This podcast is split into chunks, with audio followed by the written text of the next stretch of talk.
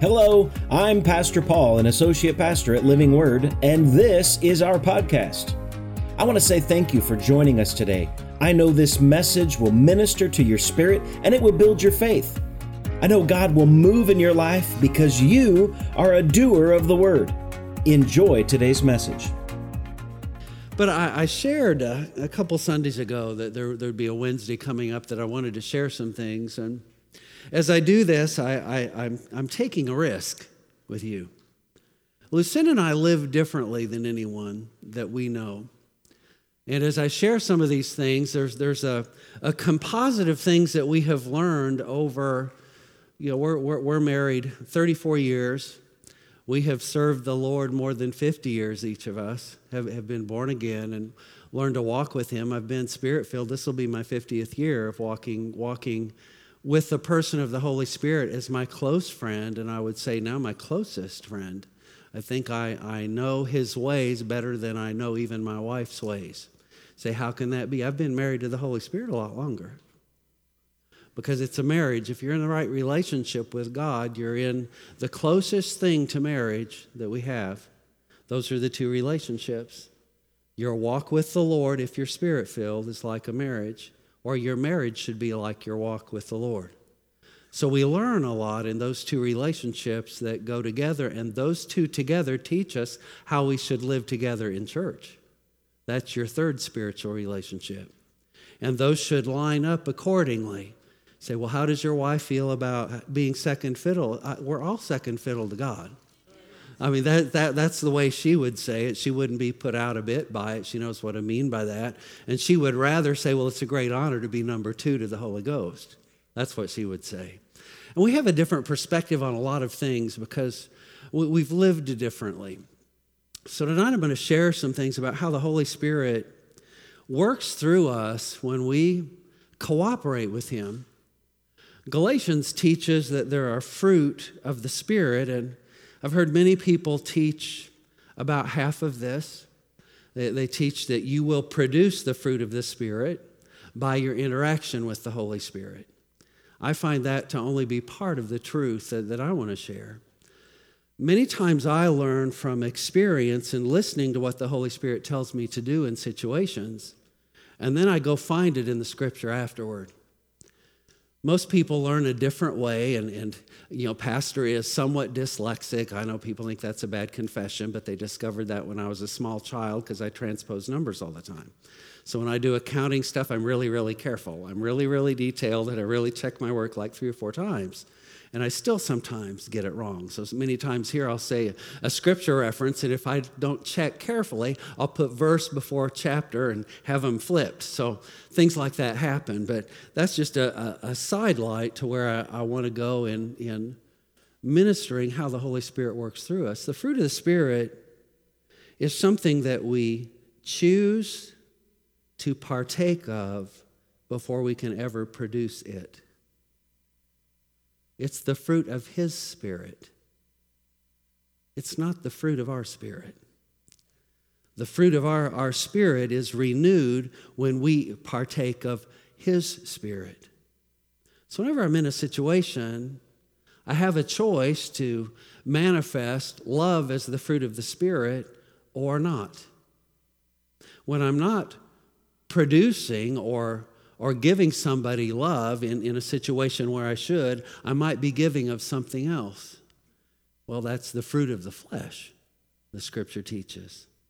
I've learned that if I don't partake of what the Holy Spirit has, my tendency will be to give out of the flesh. And there might be a kind of love, but it won't be God's kind of love. It'll be just enough to get by and pacify a situation if I'm really aggravated and I think I have to walk in love or else I'm in sin. Well, that's not the fruit of the Spirit love. The fruit of the Spirit of love is as generous as if God Himself was giving it. I've learned I can't really do that on my own. My own recreated human spirit isn't going to do that on its own without being yoked to my helper, the person of the Holy Spirit, who is all about that. So, in effect, when I'm in a situation, if I want to exhibit the fruit of the Spirit, I receive that from the Holy Spirit who lives inside of me, God with us, and then I can demonstrate that. but I'm really demonstrating his character, not mine. I've heard many people say, well, he rubs off on you enough. He does rub off on you, but that doesn't make you produce the fruit of the Spirit. He's producing it through you because you are least good ground. You are God's good ground. You choose to produce what you partake of from the Holy Spirit. So when we're not spending time, I'll say it this way, ministering to the Holy Spirit or praying in the Spirit, we don't have much of a chance to produce the fruit of the Spirit. And what happens is we have a self effort that we think is it, and it isn't it. The fruit of the Spirit, the cumulative of the fruit of the Spirit, gives us the more abundant life Jesus was talking about in John 10. If we want to have it, we, we learn to, you know, my, one, one of my key mentors taught all the time on walking in love. And he would say, if you don't do this, you will not succeed as a believer. You will never reach your full potential. Then he would go on to say, in fact, if you don't learn to walk in the fruit of the Spirit, you will never amount to much as a believer. That used to bother me. So I think, sometimes I'm on, sometimes I'm not on. Depends what the situation is. Depends how rested I am and if I've, if I've been prayerful today or I'm worn out today. And I've learned that there's, there's a way to protect the outcome by making choices as we walk through situations to stop and give of the Holy Spirit instead of giving a piece of our mind or giving out of our tired flesh or giving out of our mental anguish in a moment. And I want to talk about that. I will be briefer on the scriptures because I want to go through a scenario of something that started for me November 1st, a business situation of some things that I wanted to procure. And I want you to, I want to show you the choices made and the confessions made in a, a litany of things that went from then, and I'm still, still kind of in it now. And I have left out many, many, many interesting details of God doing things in the middle of a situation. And when, when I talk about living differently, I've learned to, and, and I'm still learning this, this is coming from a, a place of humility and, and a place of not being uh, overly ready to share. I, I share things that I don't want to have to make defensible because I've had life experiences. I will share from the word as a point of faith for you to choose to learn and employ these things or not. Sometimes people would say things to Lucinda and I like, it seems like you live a charmed life. And I'm thinking, you're not with us all the time. because there are moments where God has moved and you see results, but there are seasons of great resistance where the enemy is fighting you. He doesn't like believers, and I can tell you, he hates the preachers. He tries to, to mess with life enough that we do not have life examples to bring before people to stir their faith. So I've learned if the enemy is trying to do that to me, he's trying to steal experience that I can teach from, but he's also trying to steal results that will bless my life. Because the enemy, the more you want to do for the Lord, the more the enemy will come against you. I've heard it said many times new level, new devil. That's largely true. You will have a new kind of attack, or you will have more of an attack. And what we have to do then, as, as ministers, or what I've learned to do, is rely more on the Holy Spirit for help or choose to be defeated all the time. My personality is not to be kicked around. I experienced that when I was younger, and I'm done with that. And when the enemy tries to kick me around, I know the Holy Spirit has a strategy to stop that because I hate bullies, and so did the Lord Jesus. He stopped situations where people were hurting other people. So I've learned that the Holy Spirit has a way to circumnavigate any attack of the devil.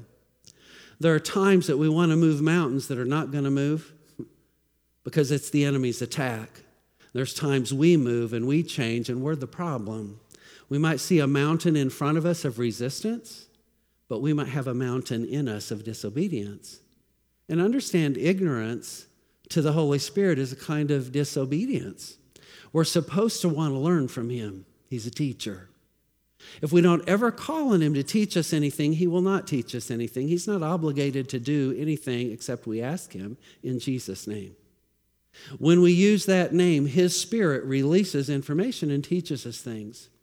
So, as I, I share this with you, I, I, I teach at a, a, the, the ministry level, I teach ministry leaders. You have to learn how the Holy Spirit wants to work with you and what gives Him joy in doing certain things for you in your life. There are things that we've always enjoyed, anything to do with, with our home or situations or furnishings, or, you know, we're trained in those things. Art, antiques, we're trained in a lot of things. Lucinda and I've learned a lot. We've enjoyed those things, but they're not God's to us. We've many times had to set things aside or give things up. In coming here, everything changed, and you just you go with what God tells you to do in your life, but you enjoy it as you're going along. I would say in, in ministry, our resources were probably cut in half many years ago, what we were able to do and what kind of funding we had to work with. So you learn then, rather you, you, you give up or accept a much lower standard, or you learn to rely on God. One of the things I knew in coming here, it would be less about relying on Lucinda and me to make our way and more relying on God to help us make our way and that he wanted the principles we would learn from these things and the concepts to be something that we share with people. Because I believe that we're, we're of the household of faith and we're meant to live by faith. But there are standards God has to releasing a life of faith into us. He has to see that we, we are wanting to cooperate with Him because Jesus said, I have come that you might have life more abundantly, that you might have it that means some will not have it. If He means for us to have it, then He has the way for us to have it.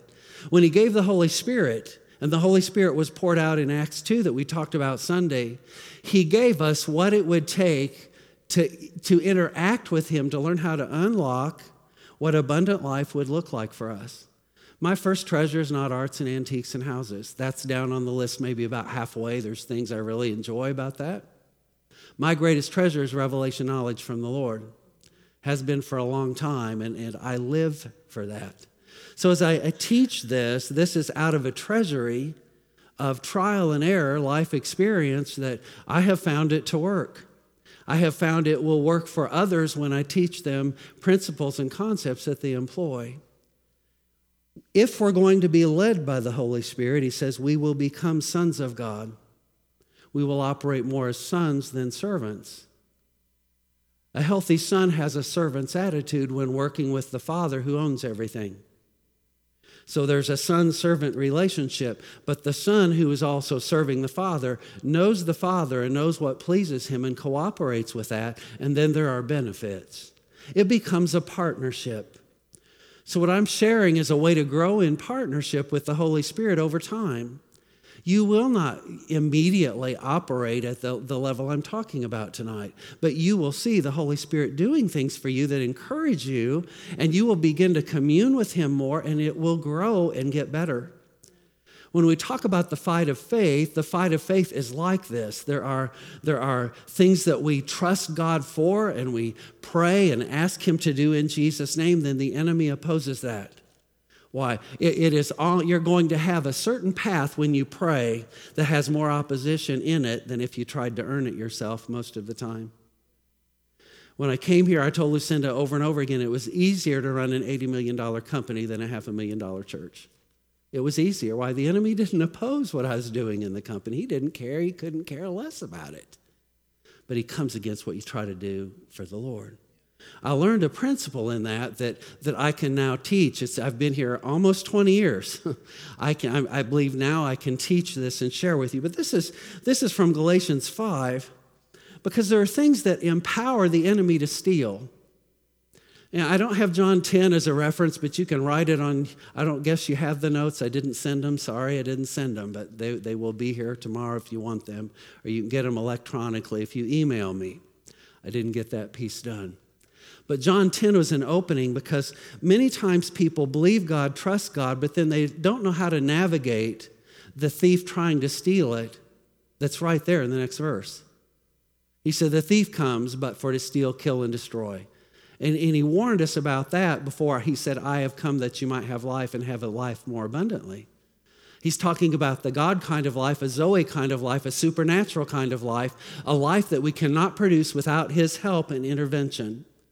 But He warns us in the same breath almost the thief comes to steal that, the thief comes to kill that, the thief comes to destroy the results of that. Well, if Jesus wants us to have that life, then He's given us the ability to get it through the Holy Spirit. And I believe that.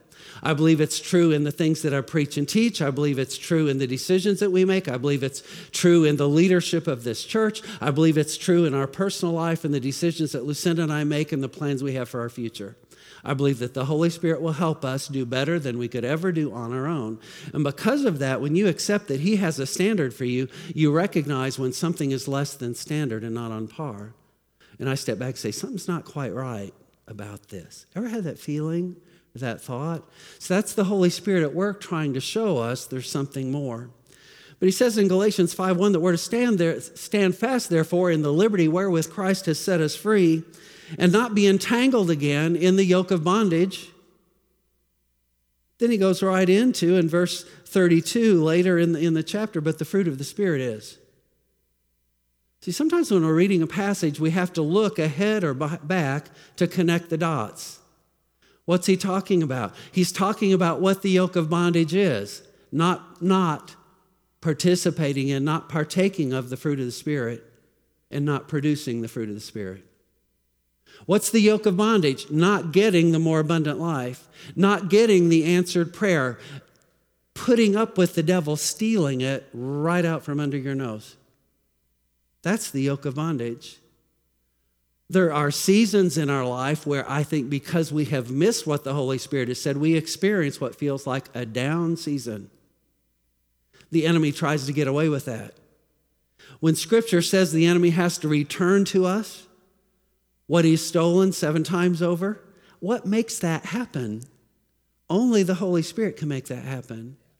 See, I, I many times hear believers pray a prayer based on a verse or two but they don't then look at what's the discipline to see it come to pass to keep the devil off your back, to keep him from stealing, because he hears you preach the word and he's opposing the results that should come at that word. And God never changes his mind at his word, he is faithful always to perform it.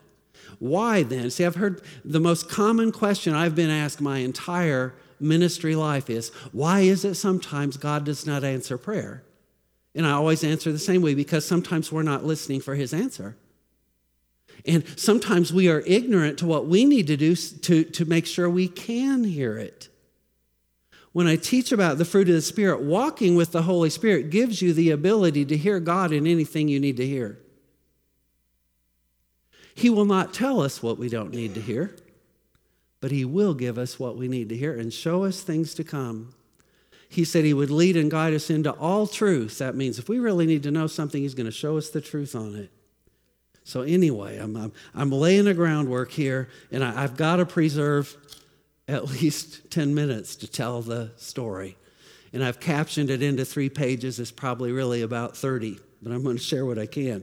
It'll bless you. It'll, it, life is different when we begin to live this way. But the fruit of the Spirit is love, joy, peace, long suffering Gentleness, goodness, faith, meekness, and temperance, that's fruit we partake of that Jesus produced in human life. When we say died without sin, he did that because he was exhibiting the fruit of his Father. The fruit of the Spirit is the Heavenly Father's character. It's what God acts like, it's what, what we can predict about him, his nature. He wants us to have the same nature, and when we have the same nature, the devil has to turn loose and let go of what he's trying to hold back, quite frankly. And when we can't seem to produce it on our own, we've got to spend time with the Holy Spirit and say, please exhibit through me love in this ugly situation. Please exhibit in me patience when I want to twist that guy's ears off. And what do we do? We don't just ask for God to do it, we ask Him to do it through us because we're his vessel in the situation. And he wants to show who he is and how different he is. When people do you wrong, he wants you to show who God is again and again and again. Now, he goes on to say, and they that are Christ have crucified the flesh and its control over them. That's a key, and that happens on the fly all the time. It's no longer I that live, it's Christ that lives in me. And I'm going to act like the Holy Spirit wants me to act. I don't always get it right, but I've learned to get it right a lot, lot more. Okay? Now, if we live in the Spirit, let us also walk in the Spirit.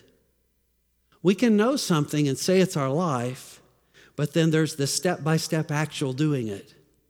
The enemy is not going to oppose your ministry philosophy for life of living for Jesus. He's going to oppose the steps you take to make it happen. He doesn't care what you think, he cares what you do with it. So he will come against your plan. He will interject himself through people or circumstances in a plan to try to get you to exhibit the flesh so that he can steal from you again. Why? We were not bound by our flesh before the fall. Our flesh cooperated with the Holy Spirit of God. Our flesh was obedient to God till man chose to disobey. Then the flesh tends to disobedience.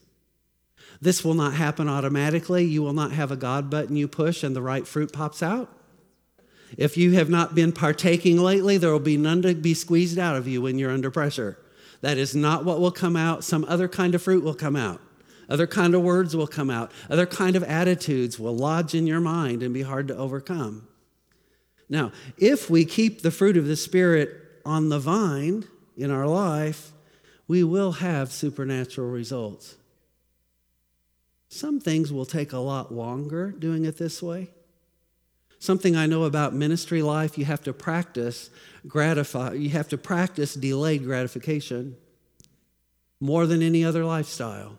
Why it's God's design to learn to live and get things His way by faith believing. That is never the fastest route. Faith is not name it and then go pay full price for anything in my book. That isn't how it works. Aren't you glad?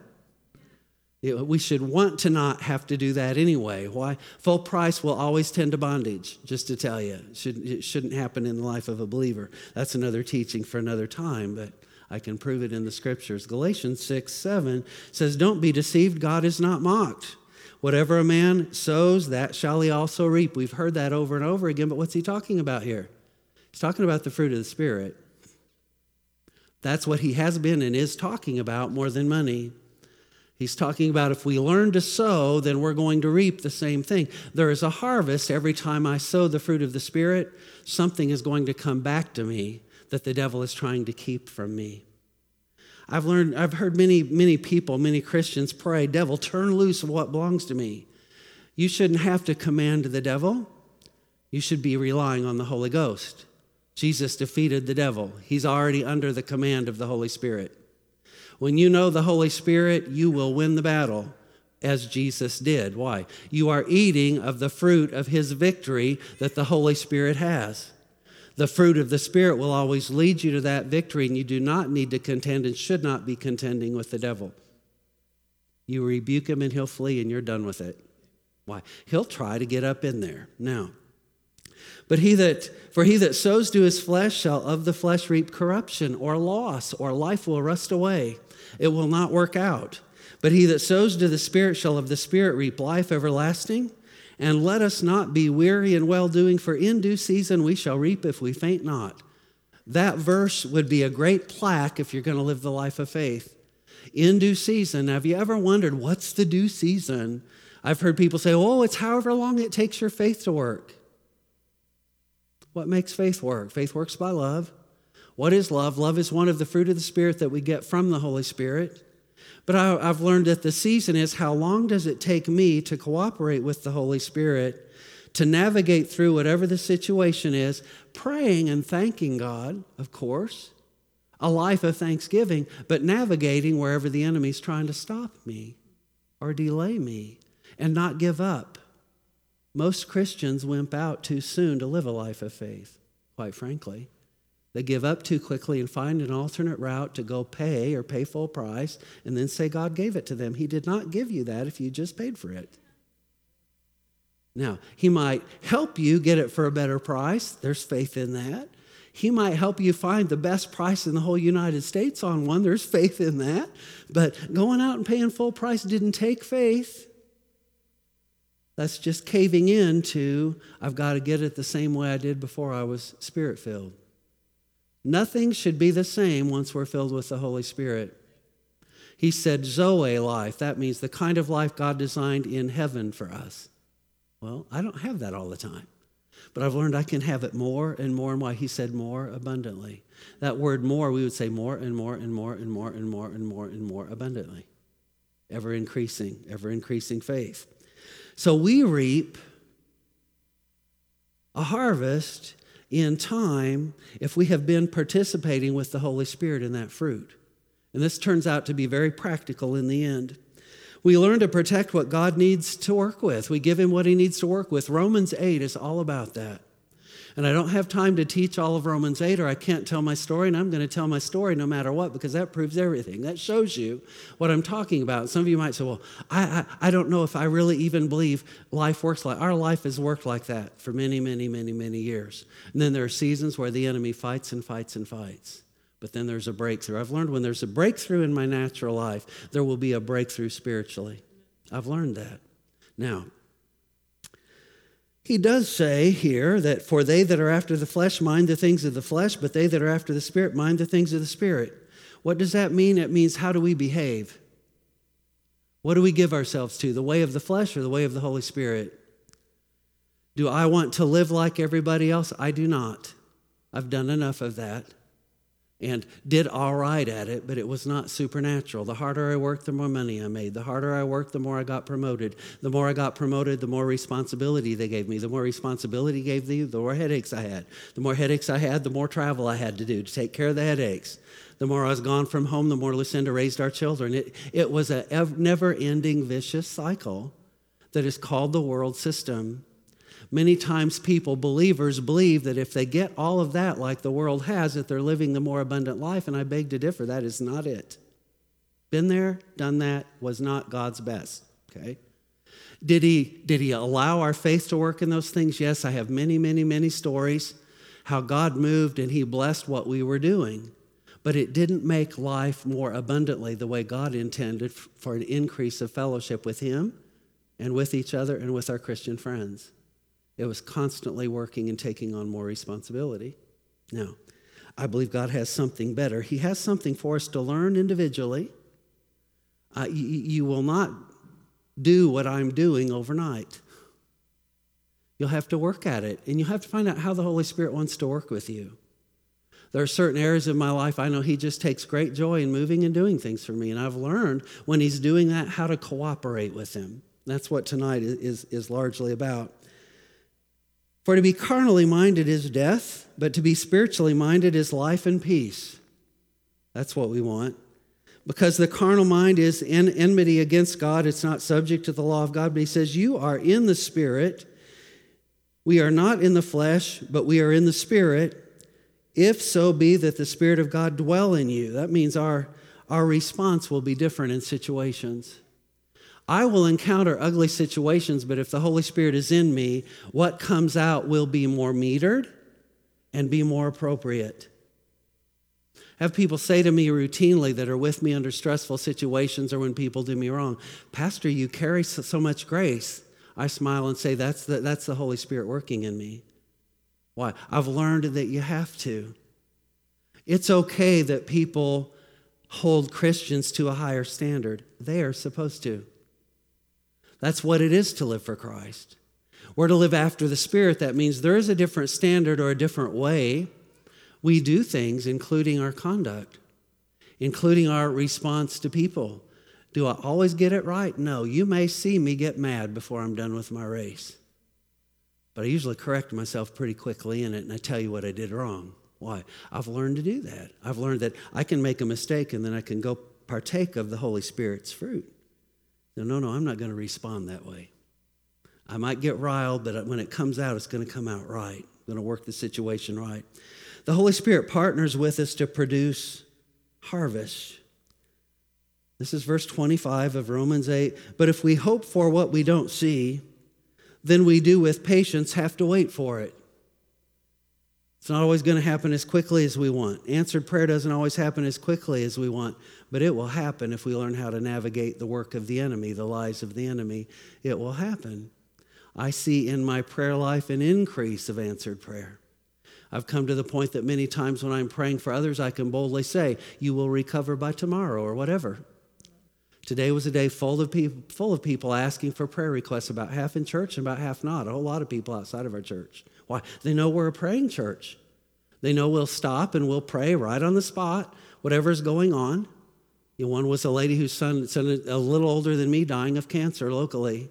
They just found out and it's happening quickly, and she doesn't have a pastor. She went to the Methodist church and it's closed, and she doesn't have a pastor.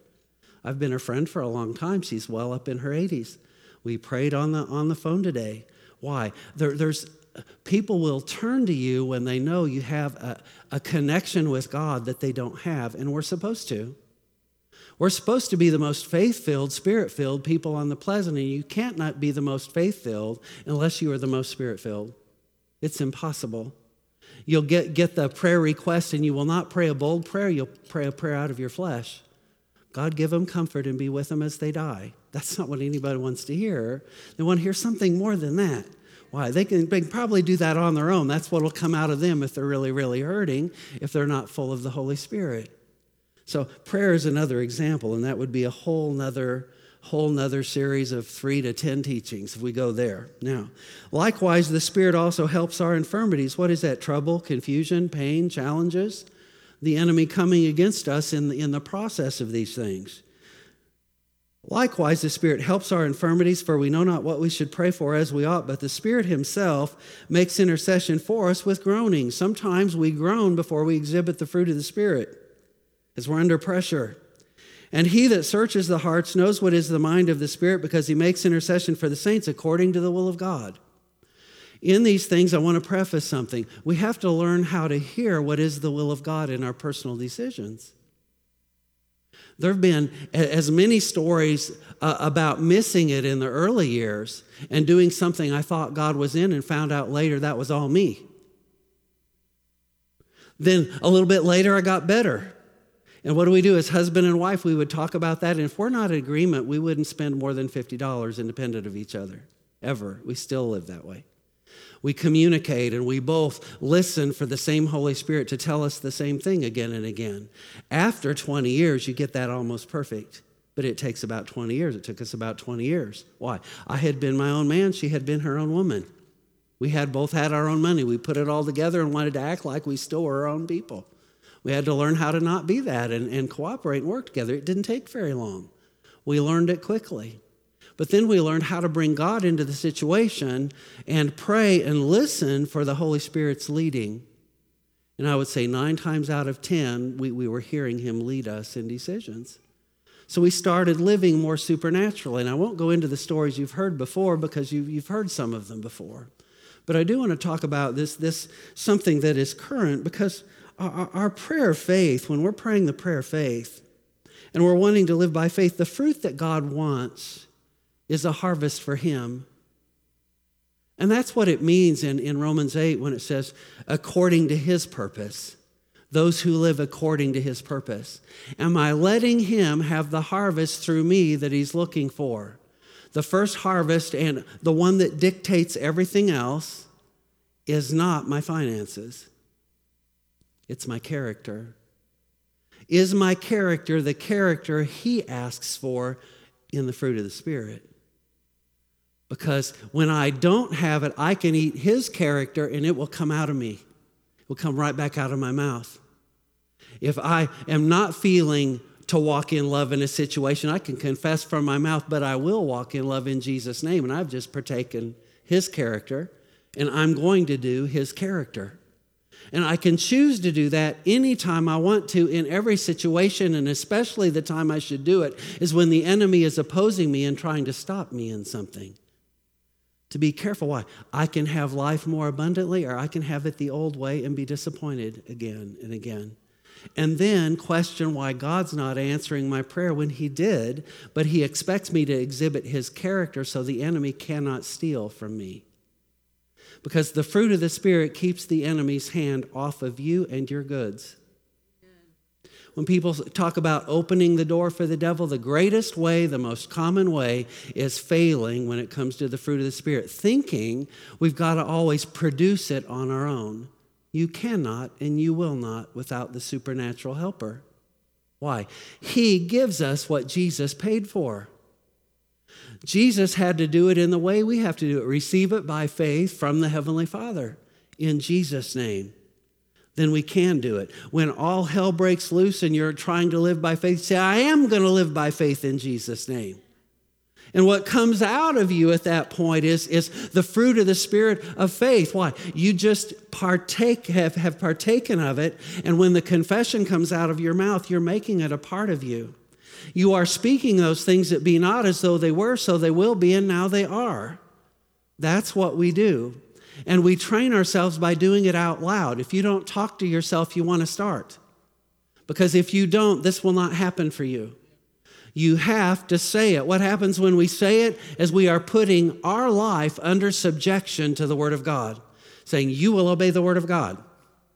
And we're doing it in a nice way. I will. and it's always good things. Now, so the fruit God wants is a harvest for Him, but when we give Him what He wants, it's followed with the fruitfulness of what we want.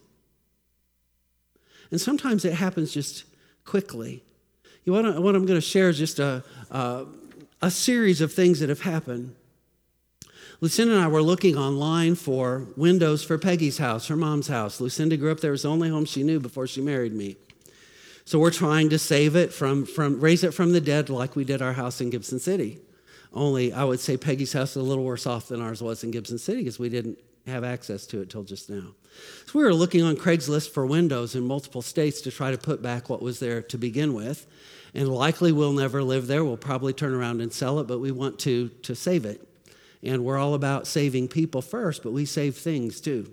Many times, different things, and see the value in things. So we're shopping for windows for her house when an ad comes up in Milwaukee that had windows, and you know I'm I'm, I'm in Milwaukee. She's in another city. We're on Craigslist, and we do this once in a while. We find stuff. It's how we get stuff, and we get stuff cheap, and we negotiate, and we believe God and uh, our life has had a lot of that in it, or we wouldn't, we wouldn't have the things that we have, quite frankly.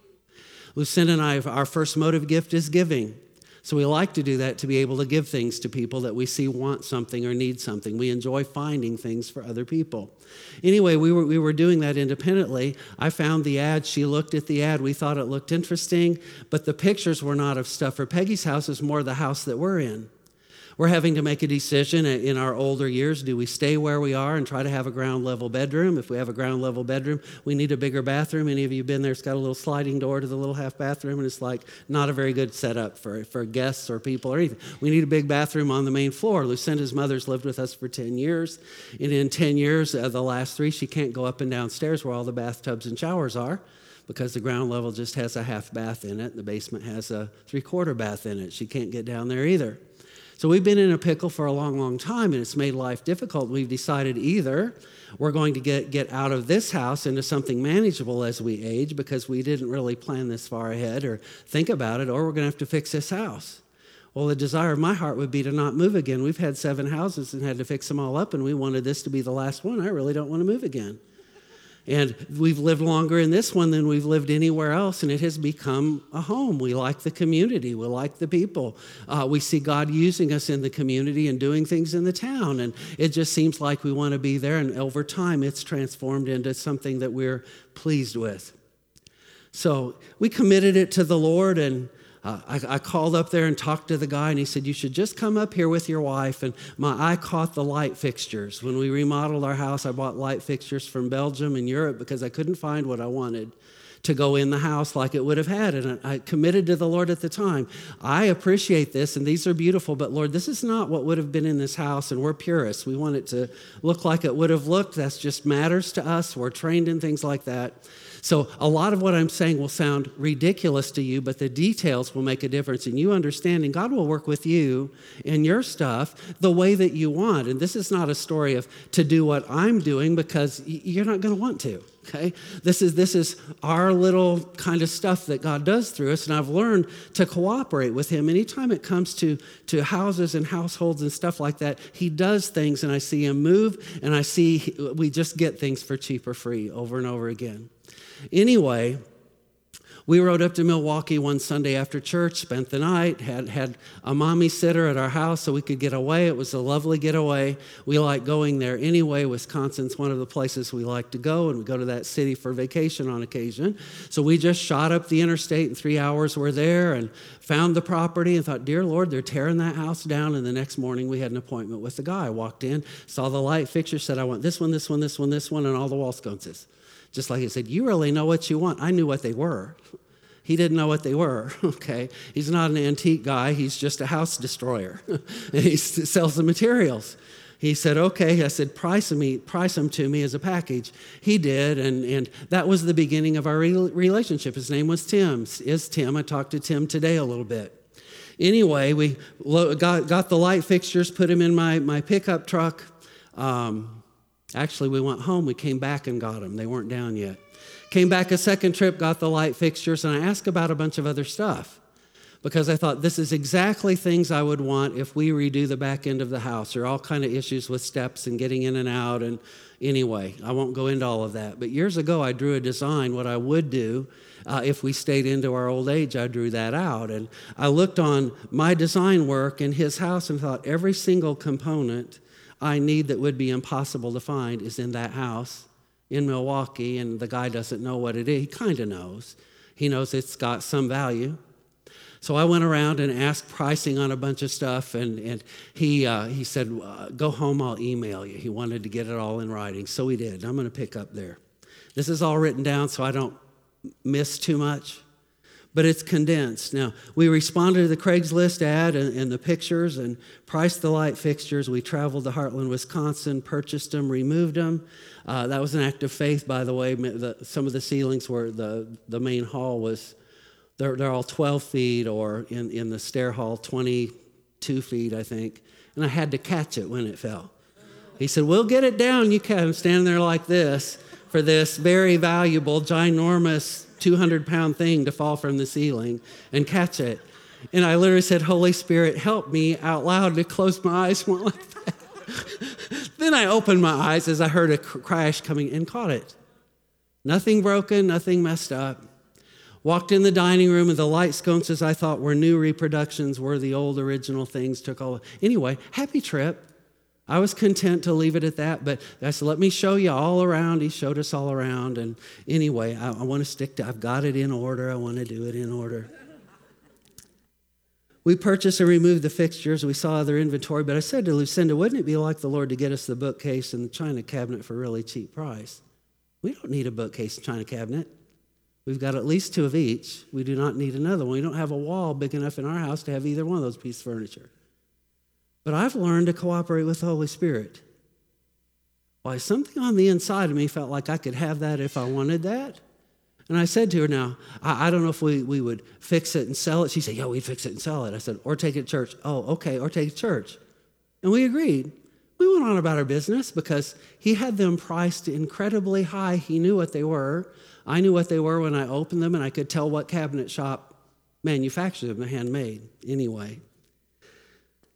Then, uh, uh, this would have been about 11, 15. I've got almost all the dates in here. We purchased, uh, uh I purchased online a matching uh, pendant light that I read. It came out of the Oldsmobile Mansion. We needed another pendant light. I needed one more.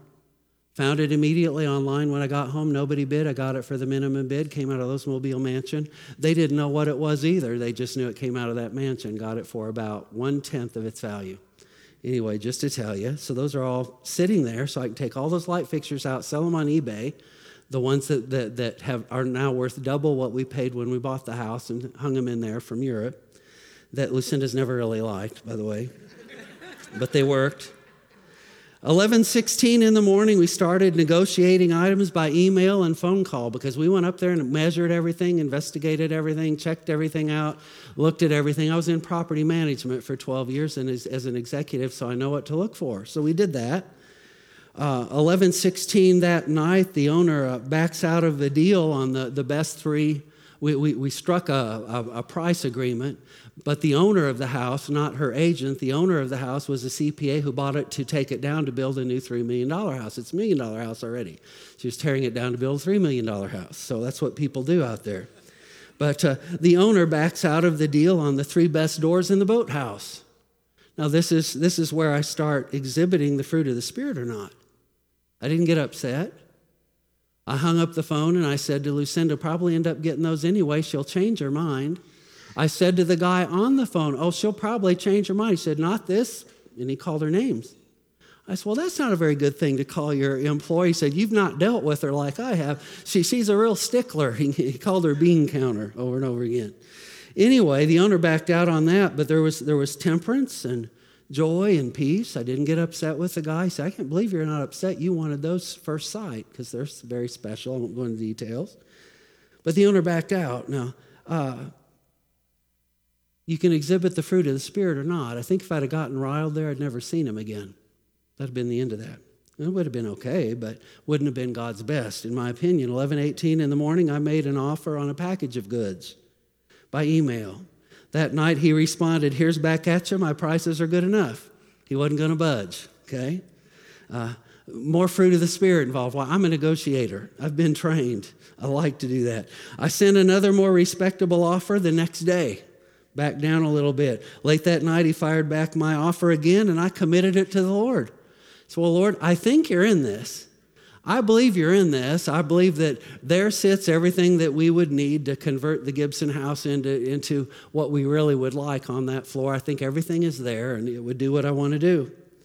But he fired back the offer with a, a few interesting words attached to it because I'm trying to bring the price down. Why, that's what I do. Okay? Now, uh, 1120 to 1123, we waited for him to make the call. Lucinda said, What are you going to do? So I'm going to wait for him to call. He'll call to save the sale. He's, he's, he's trying to bluff me. He's going to want me to think that 10 other people are trying to get what I want, and they're not. How do you know that? I said, I just know. You know, okay. Now, 1123, he calls to open the discussion. Three days later, it's like I said, I said, about three days he'll be calling. And he did. Tim calls to open the discussion, and in the discussion, we come to agreement on terms. And he throws in the, the cupola with the crane weather vane on it. Lucinda said to me, If you're going up in the price any, you get me that weather vane, okay? and the weather vane had a crane on top. The crane is the Old Testament sign of, of profit. So she thought that was significant when we saw it. We wanted to buy the whole garage and move it to Gibson City, but we couldn't figure out how to do it without having to cut it up first. It's a three car garage. It was exactly what we would have wanted to build. We want to build a garage. So there was also the garage, but we couldn't engineer it fast enough. And, and quite frankly, I let it drop. I couldn't figure out a way to do it without it costing as much as building a new one. But uh, we make the first trip then to Wisconsin to collect the light fixtures and the small, smaller items, and that was about the 1st of December. The 3rd of December, Tim contests our deal on a few things.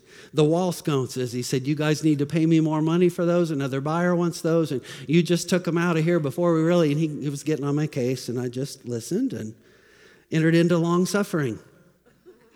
Let him unload on me. Why? I needed to hear him out. He was upset about something.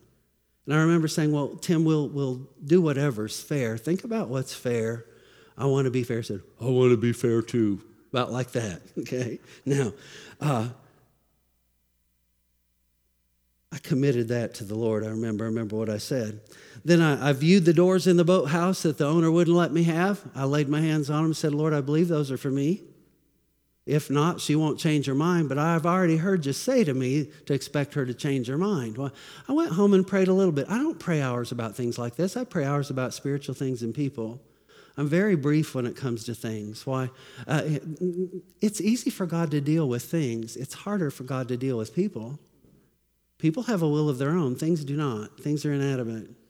Things don't require much prayer. If they do, it's because the, the enemy's resisting it, and we just commit it to the Lord. 1210, the demolition permits are pulled on the job. It's getting into December. This was all supposed to be done by the end of November. All we have is the light fixtures and a few of the doors out of the house. The demolition permits were pulled on the job. It's all put on hold indefinitely. Again, I commit it to the Lord, having concern over what the, the new time frame is going to be. I don't want to go to Wisconsin to work in a house with no heat and no bathroom and no anything in the dead middle of winter in Wisconsin. That is not when you go in and salvage in a house in Wisconsin. Anyway, I committed that to the Lord, and uh, February 1st, I have, no, I have new concerns over having to load and haul in the bitter cold, and I again commit it to the Lord. And I'm having back issues in February. Uh, 220, I'm having significant back issues. It went totally out, and I, I pray that it'll not be soon time to go load up a truck in Wisconsin, or I'm going to have to have other people do it for me. Committed it to the Lord again. Uh, the, the, the 1st of March, Tim breaks his arm, and the salvage effort is delayed yet again. He calls and says, I have bad news, and I just listened. But we discuss and, and we offer him great grace. We give him understanding uh, to him, and it's a surprise to him that we're so kind to him. Lucinda, in a second conversation, called him back and prayed with him for his rapid recovery. He said, I knew you people were different. I didn't know how kind of different, but I know you're different. Anyway, uh, then there's, there's faith and patience that comes in next that leads to harvest. Tim sends an email that the owner's now offering to for sale to me only the doors in the boathouse that I originally wanted. She changed her mind, just like I said, that I committed to the Lord. Tim affirms other items still available, including the bookcase and the china cabinet. Now, uh, what I said to Lucinda early on, wouldn't it be nice if we don't get that for a song? And we, we kind of talked about that and laughed, what would we do with it? And I told you that. 4 1, I schedule a trip to collect the inventory um, around the 15th. Actually, we were going to do it the week before that, including the hotel and a 16 foot truck with a lift gate out of Bloomington that was cheapest price. We called around, and I'm still having back issues. 4 2, I asked Josh to come along with me and help me because I know I can't do it by myself. Now, we hadn't bought any giant cupboards, we just had windows and doors and wall trim and decorative things mostly he offers to bring his entire tool inventory and, and uh, night lighting so he can work at night. He's coming very prepared. And at the time, I thought, I don't think we'll need all that stuff. These guys are supposed to have all that work done. Well, they didn't have all that work done. 4 6, the night before leaving, Tim in Wisconsin is rushed to the emergency room and, and calls and says he, he can't be at the house. He can't help us. He can't complete the sale. It's not going to work. Now, mind you, I've already got the truck. We've already got two hotel rooms for Josh and I to stay in. We, I've already packed my bags. I'm a planner. And, and I had committed enough to this that I am raring to go and not going to sleep much the night before and just as soon get in the truck and go then and beat Chicago traffic. But we give him grace again. He thinks he's having a stroke or something. I talked to him personally. When I talked to him personally, I said, We're going to pray for you. It said, The most important thing's for you to recover. I believe the hand of God will come on you and you'll recover. He got real quiet at the other end. He said, You're going to pray? I said, Yeah, I'm going to pray for you. It surprised him, I know. Oh, Lucinda offers too that we'll be praying for him. And she called him back and prayed for him again when he was at the hospital. I talked to Tim late that same day and offered to cancel and reschedule the trip to his shock and surprise because he was trying to find a crew to come in and keep his word good. But I, I got off the phone with him and I rose up and commanded the enemy to turn loose in my situation. That this was going to turn for the glory of God and somehow turn out for my good. I, I, I remember rising up and praying that way for about two minutes. Okay, this isn't hours and hours. I'm just telling you. But this is things, not people. I'm telling you how, how the fruit of the Spirit uh, breaks through resistance again and again. So I pray a little while and I go to bed. I'm praying about other things, praying about the timing. I've got to get up in the morning and, and, and make the decision exactly what to do. The next morning, I canceled and rescheduled the same truck for one week later at the same time for a week's rental. I call Tim in Wisconsin. I give him grace for another week to get the work done with less duress. He's surprised and grateful. Josh confirms that the reschedule is better for him and Rihanna, and their babysitter fell ill and can't take care of Emery while he's gone anyway. So that was the, it needed to change. I must cancel and reschedule the board meeting due to the Wisconsin schedule and change. Why I wanted to be done and back and ready for my board meeting. Now I've got to go the week of the board meeting. All my board members planned on a board meeting. So I have to exhibit some meekness and tell them enough about what's going on that it's kind of beyond my control and there's this weird situation, but I need to go take care of it. And they give me great grace again and again and again. My board members give me the grace I need, and I said, I'm here again and again, just like I just said it. Then there, there's, there's a little thing thrown in here. My spring garden plugs. I garden and I buy stuff out of Florida from the same provider, friend of mine that does this commercially. And I buy little tiny plugs and I get them for about 10 cents a piece on average instead of paying the greenhouse prices. And I grow them up in my own little cold frame on the, the, the back uh, sidewalk. My spring garden plugs were, were found having, they've been sitting in the warehouse in Bloomington in a box for a week with no sun in the warehouse. We contact the seller who collects the insurance and we order reorder a smaller quantity of different plants, not the ones I wanted. And I said to Lucinda, this is not what I really want. What I got the first time is what I really want. And I stood up and I said, In Jesus' name, Father, you're going to give me the plants that I want. I ordered what he had, some of what he had. He, was, he said, I'm just going to send you a second order free. You just sent. So I sent him the order. This is about 11 o'clock at night before his stock hits the market at midnight in Florida, which was about the same time, actually. Got it to him. He fired back, You'll have exactly what you want. I'm not charging you. These are free of charge. And he didn't send me what I asked for. He sent me like 10 times times the plants I wanted. So I had to bless my friend who owns the greenhouse in Gibson City with all the extra so he can grow them up because I, I don't have room for that many. Anyway, uh, he sent me the smaller quantity of plants. Then the original plant order arrives the next morning. We cancel it. But Bloomington got it to Gibson, put it on my porch the next morning. We call the guy, say, The plants are here. He said, What do they look like? I said, They all look really good. One variety is a little bit yellow. He said, Well, those are free too. Just keep them. So here we are, a whole bunch of free plants. And I, I believe I told you that was something like that would probably happen because you were kind of in on the middle. This is all happening all at the same time, like boom, boom, boom, boom, boom, all these things happening. And Lucinda's on one phone, I'm on another phone, and we're running around trying to, we're seeing God move, giving us free stuff. Um, plants don't live for a week in a box, little plugs in a dry box with no sun. That's not normal, okay? Just to tell you. But uh, we, we contact the seller, tell him all is well, and cancel the second order, but he sends the order free of charge anyway, like I said. The next day, because we're not traveling, um, I am able to plant all the plants out and get the greenhouse up and get them out there before the weather turns. Then the next day, Tim confirms that everything is now on schedule in Wisconsin. But the morning of departure, the truck rental people call me instead of me calling them, saying, Your truck is not on the lot. Somebody came and got it in the night from another franchise, and we do not have a 16 foot truck with a lift gate, and I'm having a lift gate. So I hung up the phone in great frustration and exhibit more of the fruit of the Spirit. Lucinda says, What are you going to do? I said, Don't ask me what I'm going to do. like that. Then I backed up a second and I said, This is what I'm going to do. Hey, Father, in Jesus' name, you've got the truck for me. And she's going to find it because she was trying to find one. She was upset about it. She called back in about 10 minutes and Lucinda again said, What are you going to do? I said, I'm going to wait for her to call me back, and this is going to work out because we've got to go get this. This has got to happen. You know, we've packed for the second time, got our second set of hotel rooms. All of this stuff is happening the second time around. And now the, the babysitters are well, and Josh is ready to go. And it's the night before, or actually, it's the afternoon before I'm supposed to get the truck in two hours. This is at two o'clock. The truck's due at four o'clock. She calls back and she says, If you're willing to take a bigger truck, I said, Does it have a lift gate? It has a lift gate. It's a 26 foot truck. I said, I'll take it. She said, No extra charge, no extra mileage, no extra anything. I said, I will take it. I still need it for a week. You can have it for a week. Now, this is how things work. Now, there's a combination of authority and fruit of the Spirit and listening on the inside. Because at first blush, you might think, well, that's God telling me to not do it at all. Mm, God doesn't change his mind.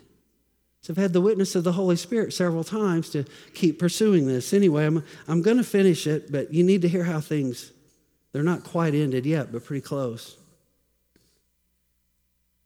That happened at 2. Then, then uh, uh, the agent calls back. Josh and I take off the next, next day as planned on Wednesday. The 15th, we begin to gather inventory and load the truck. Tim says the helper that he has is going to cost us extra but he ends up paying him full wages at the end of the day anyway. We didn't have to pay anything. The 15th, uh, later in the day, meekness and temperance and patience again. I bring up that I see the bookcase and china cabinet are still in the house. I'm remembering Lucinda's and my conversation and what I said out of my mouth. See, sometimes if you learn to listen to the Holy Spirit and you have a prophetic nature about you, you will say how God means for things to turn out. And then you learn to watch for them to happen or not. I wasn't going to make it happen. I didn't need either one of those pieces of furniture. Tim replies that they're available for 70% off. I already knew that. I checked his website. That's still exorbitantly high. I wasn't going to do it. After a time, I, I made an offer to him, and I, I said to Josh, in the meantime, I'm going to make a ridiculously low offer of for both of them, and watch me get them. Isn't that about how I said it? He's shaking his head, I'm making sure that's just how I said it. 95% off.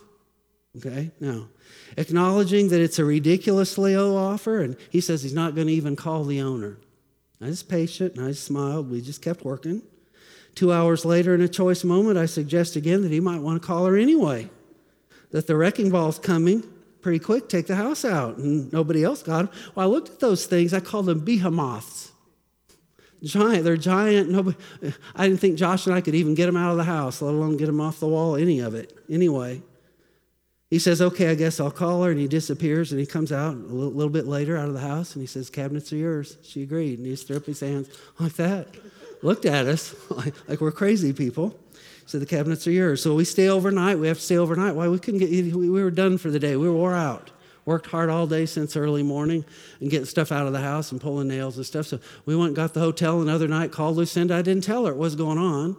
Now, Lucinda, when you're led by the Holy Spirit as a husband, your wife's led by the Holy Spirit, the same Spirit. So she asked Holy Spirit, what's going on? She knew exactly when I called her back what we were doing, taking those giant cabinets out the next day. She already knew. I said, How'd you know that? She said, You said right out of your mouth, and it bore witness with my spirit. I was there. She was there, you see. Now, uh, we, we stay overnight so we have enough strength in the morning to remove those, those giant pieces of furniture. The 16th, we did another walkthrough, and I, I found doors in the basement to the butler's pantry that he gave me for $10. Uh, and they were in two different locations. I had to get in the spider webs and root around under the basement steps to find the one, but we saw the one right away. I said, Josh, that other one's going to be in here, and I'm going to find it. And I'm going to dig around until I find it. And I found it, just like that, with spider webs all over in my head. Now, I asked Lucinda to send me measurements for our kitchen porch steps. Actually, she had told me she wanted these wrought iron, this wrought iron railing to help her mother get in and out of the house. I never thought about the kitchen porch. There's three porches. Kitchen porch got little kind of steeper steps, and her mom's never gone down those steps before.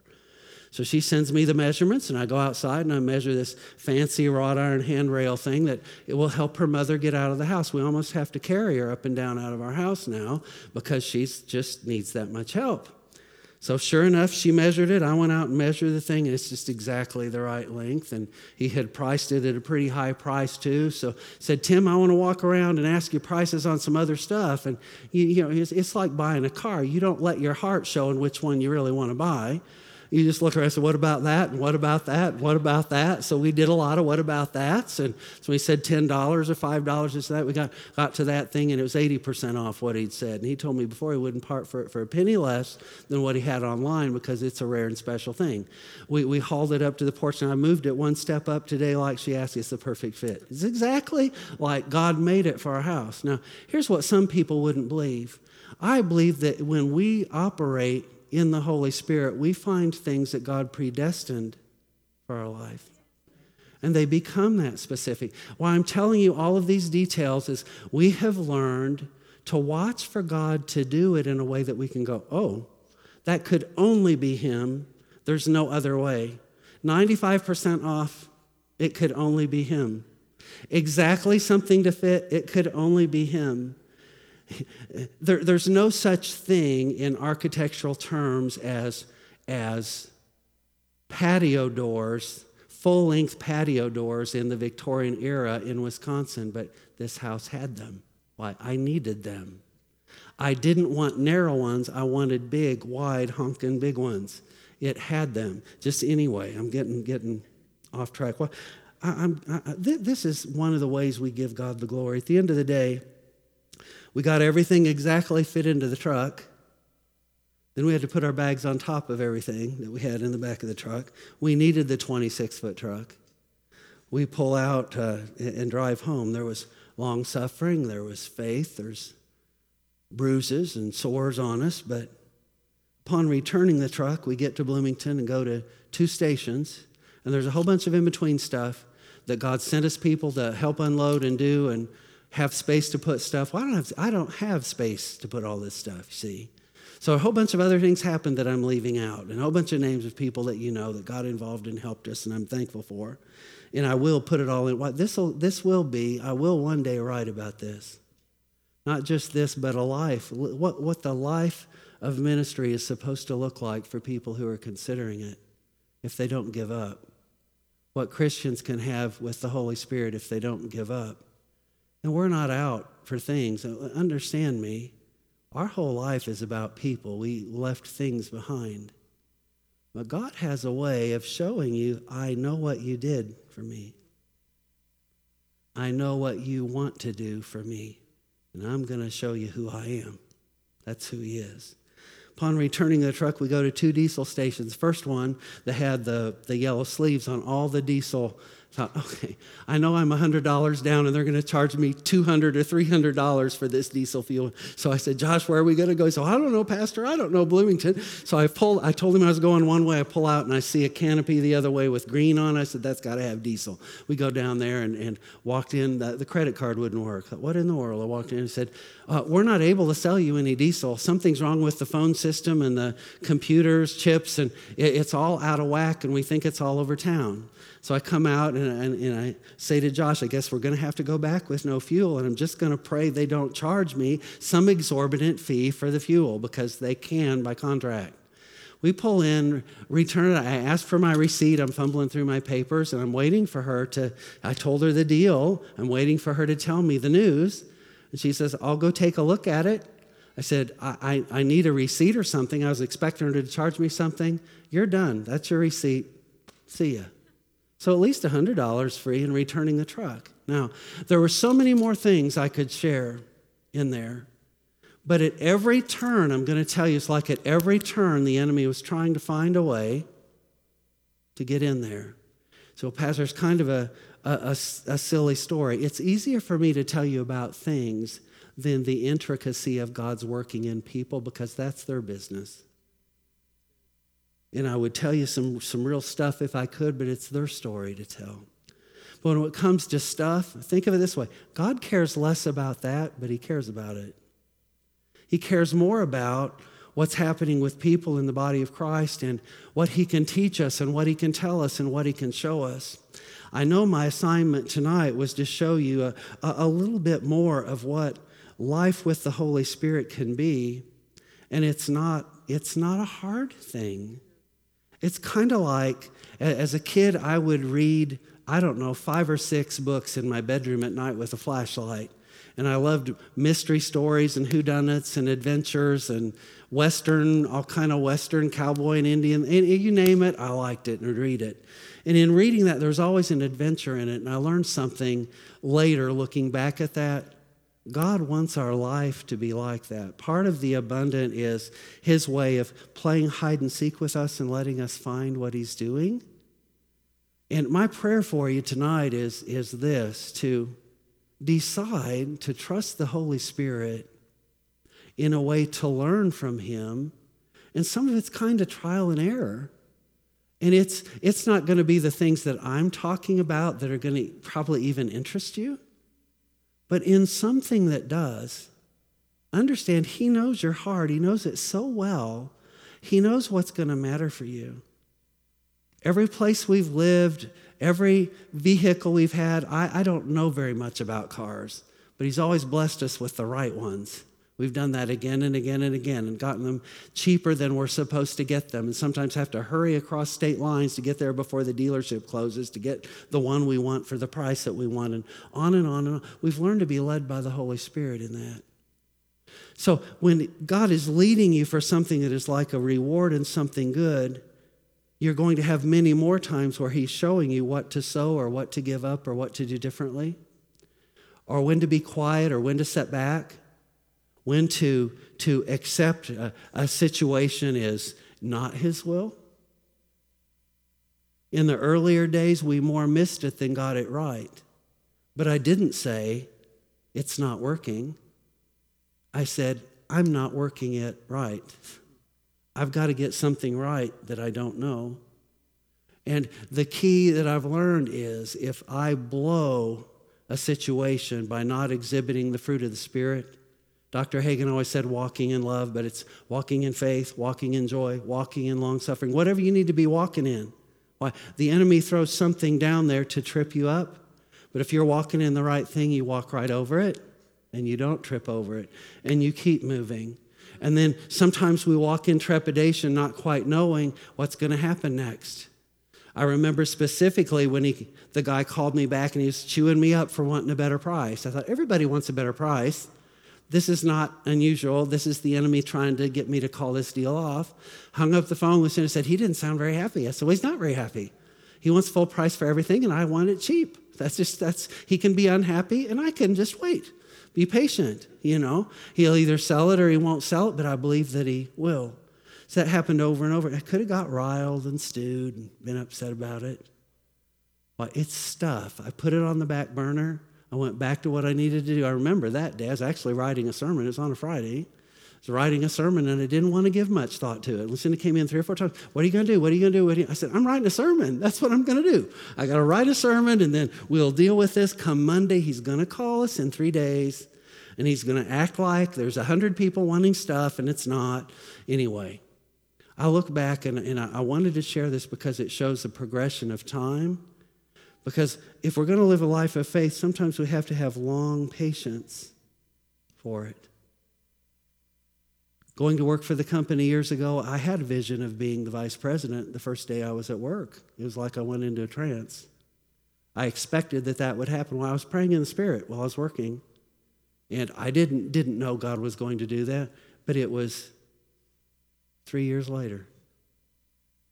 Patience, time, listening. And it wasn't three years of just working, it's three years of paying attention and listening and knowing when I needed to travel for work and when I needed to stay home for my family and what I needed to do. I'm going to stop there. What I'm trying to do is make the connection between the fruit of the Spirit and the produce of our faith and the produce of our life. How important it is in our families to walk right as a family I recognize how easy it is to. I heard this on Christian television today as I was writing the message for tonight. It's playing softly in the background. A preacher talking about, uh, in fact, it was Robert Morris. He said, if you want to see how you're living for God, you look at, uh, follow a person in their workplace and stay in their house for a while. You'll find out if they're walking with God because if the fruit of the Spirit is going to happen anywhere, it happens there first and most. And I stepped back and thought, ooh, that's really a profound and good statement because that's where we have the most human interaction and the most likeliness to get upset with each other. And if we can exhibit it there, why the Holy Spirit wants us to learn in that atmosphere. Here's what I believe will come in time if we listen to what this is what I expect by the time I'm old enough or have got a hold of this enough. What God wants to do in the earth will manifest through people who listen to Him and learn to walk with him in little things. He will use, I'll say, our thing with things and houses was like the nursery for us to learn how to live by faith. It was, it was a, a place to begin to learn, to learn how to do it spiritually speaking. I pray every, every week, God, give me the revelation I need to lead your people well. I want our church, when people get to heaven, to, to have heard more word and know more about heaven, know more about spiritual things than most of the population. Well, I believe we should. I want that. I want us to enjoy the more abundant life while we're here so that there is a time when men look and say, What is it that everything seems to go so well for them? How is it they ended up with that or owning that or all their kids are living for God or on and on and on? I believe He has that for us. Well, this is about my quitting time normally. Thank you for being patient. I believe there's an impartation for you. And I'm going to pray that the Holy Spirit puts in you a shift in your will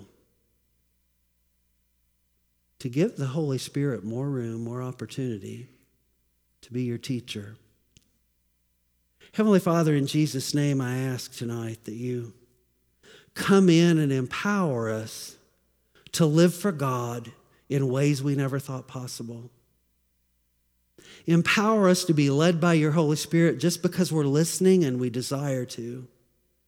To have good success in all things, to not just fight the good fight of faith to a loss, but fight it to a win again and again. Father, to share natural things, I ask that you reveal to each person how to apply this to their spiritual life. Because, Father, our relationship with you, our, our knowing the Holy Spirit, should be the most exciting times we ever experience. to interact with God who loves us and pre planned this whole life for us to our success and His good pleasure. Heavenly Father, I ask in Jesus' name that you move us all toward your good pleasure. Show us the things we need to know and teach us of your ways so we walk in them. Heavenly Father, teach us to partake of Jesus more. That we look at Jesus' character and we say, I'm having that for me, I'm having that in me. I will walk in the joy of the Lord. I will walk in long patience, long suffering, and put up with the long wait to see God move. Heavenly Father, I ask that you move us more and more into supernatural living where we have results to talk about, that we have testimonies to share, where there was a test, but now there's something to share that's marvelous. Heavenly Father, help us to see the victory at the end of the test and never give up until we have it. Father, for those dealing with physical issues, in Jesus' name, I ask right now that you reach in and touch each physical body. Father, this has been a season of loss and grief and fear, but it shall be no more. Father, I thank you in Jesus' name that we rise up as people led by the Holy Spirit, even into divine health more and more. That, Father, will not be duped by the ways of the world, Father, for spirits of deception that are out there trying to steal our attention. But we will listen to and adhere to the voice of the one true God whom we serve. Holy Spirit, I thank you for being big in us you are God with us, and we give you full place, every space in us to live and move and have your being in us. Father, I thank you for an attentive group, and I ask that you minister your rest and your peace in Jesus' name. Amen. I hope that something in that will help you and trigger in you a, a desire for greater faith. I heard the Spirit of the Lord say as I was praying, so I must say what He has said. The hours come in the earth where many voices will compete with the voice of the Lord your God. You know His voice, and you've learned to train your ear to what the Holy Spirit would say. Learn to do quickly the things the Holy Spirit will tell you to do, and you'll find a harbor of safety and a place of refuge where the enemy will not get to you, though thousands fall at one side and the other, it will not come nigh thee. Hear what the Spirit of the Lord would say about the hour in which you live. It's a time of great honor for the people of God to rise up and live in a life of faith. It's a time to test the word of the Lord, to see that my word is true to operate in a place of faith where you don't give up and you're determined to receive it God's way rather than the world's way. For the world's ways shall not work according to the sleight of the hand of man, the trickery and deception of man, and the spirits of deception in the earth working through man. But the Spirit of truth lives in you. And surely the Spirit of truth will cause you to rise up in every situation and operate supernaturally and see different results than the world would see. For the enemy intends to steal what many generations have saved and worked for, but the Spirit of the Lord God is a provider. Rest in your provider and know the way of the world is not the way of the Spirit. The way of the flesh is not the way of my children, but the word of the Lord will reign and rule forever in you. Na miskele eurokori amma soiti kito kulumna kangre stoli brikidiron manete taya. From your spirit shall flow rivers of living water. As you pray and as you seek my face, a refreshing shall come that the world cannot provide, and a reassurance in the days ahead. For, for, forces of darkness in the earth shall collide, and they will collide with the armor of light in believers, and light will prevail every time. Be filled with light, that your whole body be filled with light. Fill your eyes with words of light. Fill your heart with thoughts of light.